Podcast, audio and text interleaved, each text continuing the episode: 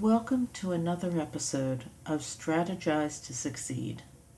Selectively applying the strategies which we discuss each week will help you as you progress from conditions to opportunities to successes. Today we are going to discuss the power of yes. According to the Linguistic Society of America, citing an authoritative study from Ethnologue as of 2009, there were almost 7,000 distinct languages found throughout the world. Undoubtedly, in each of these languages, there would be included an affirmative word or phrase comparable to yes. And of course, in many languages, such as English, there are multiple words and phrases to be found for yes. In fact, if you do a very rudimentary check of the articles online, you will see titles indicating a range up to a hundred synonyms for yes, just in English. So there is no limit to the number of ways in which you and I can say yes, if we want to. The problem is saying it, committing to it, and following through on it. But perhaps the real problem is the perspective from which we consider the implications of saying it.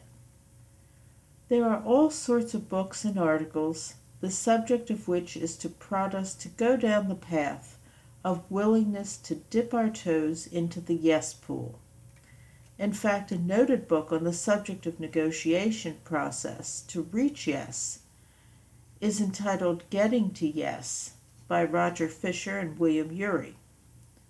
However, the literature predominantly seems to focus on the preliminary steps, the nuts and bolts of the necessary details to reach a negotiated yes.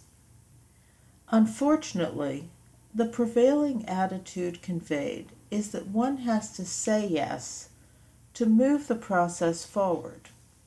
There is very little discussion given as to why one would want to say yes to the various issues which arrive throughout the course of one's life and one's business.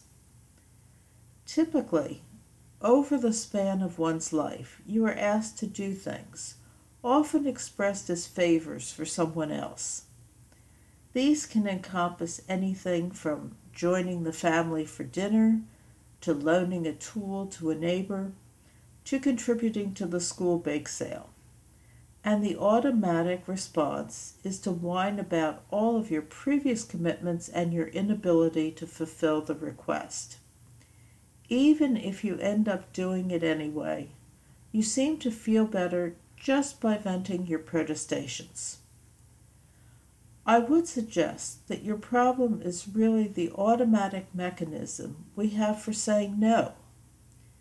Now, you may think that your mentor is speaking out of both sides of her mouth, because just a few sessions ago, I emphasized the importance of being able to give a meaningful no. There is a distinction, and I'll return to that concept momentarily.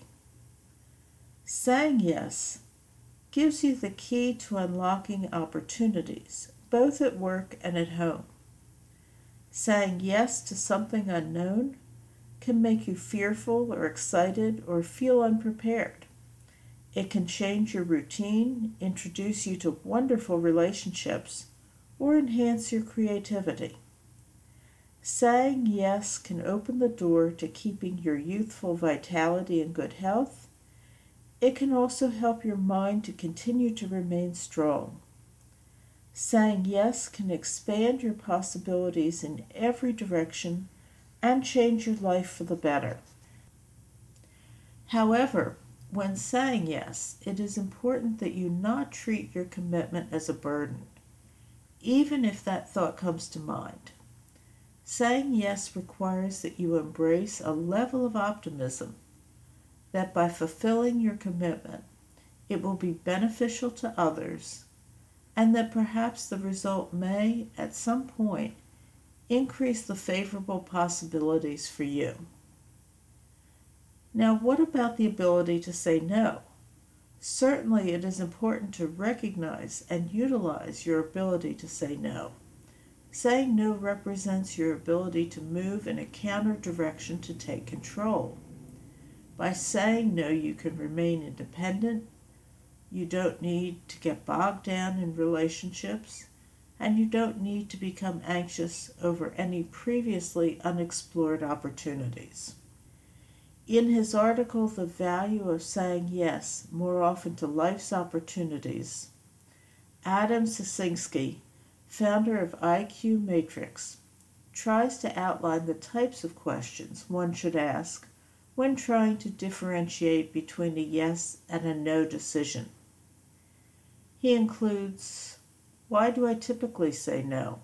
What excuses do I tend to make? And how could all this be hurting me? Adam then advocates greater self analysis in which the individual essentially flowcharts their decision making patterns, asking themselves about yes and no decisions, missed opportunities, lingering regrets, and successes. His slant seems to be on the importance of making yes decisions.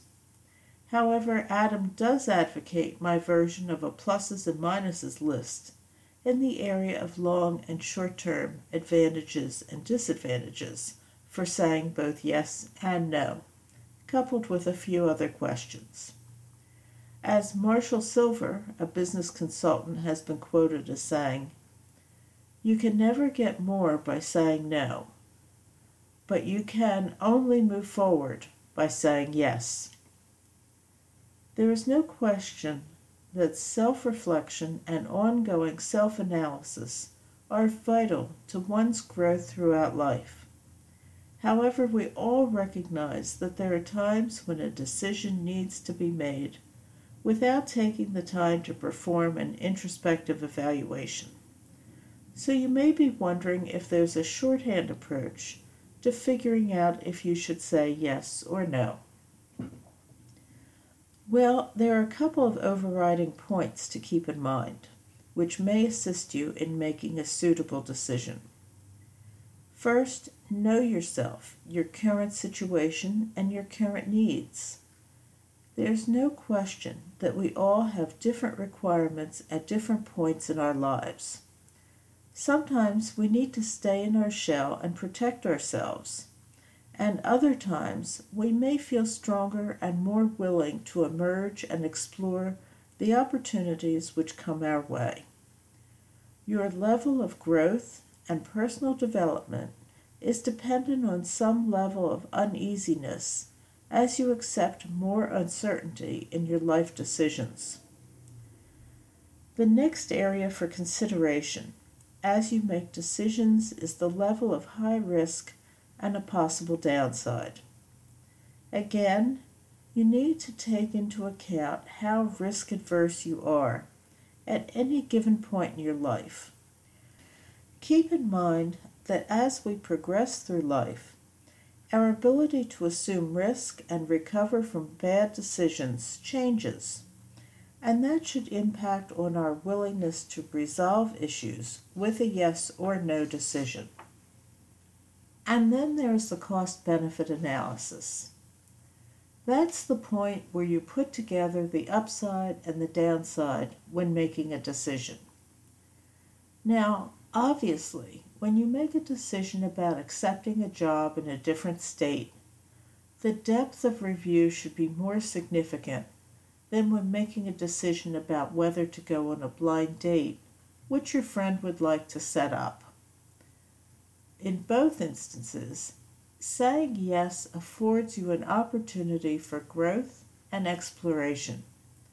But in both instances, you also face the possibility of failure down the road. So the need arises for you to balance protecting yourself against seizing the opportunity in front of you. And it becomes that balance which determines whether you decide to say yes or no. Perhaps you recognize the name Pythagoras, the ancient Greek philosopher.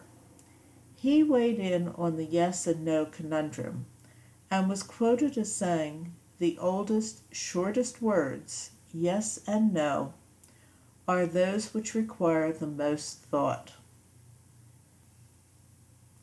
By making an effort to understand yourself at each stage of your life, you will find that you become more adept at making yes or no decisions, and perhaps become more willing to recognize that you can exercise control regardless of which decision you make.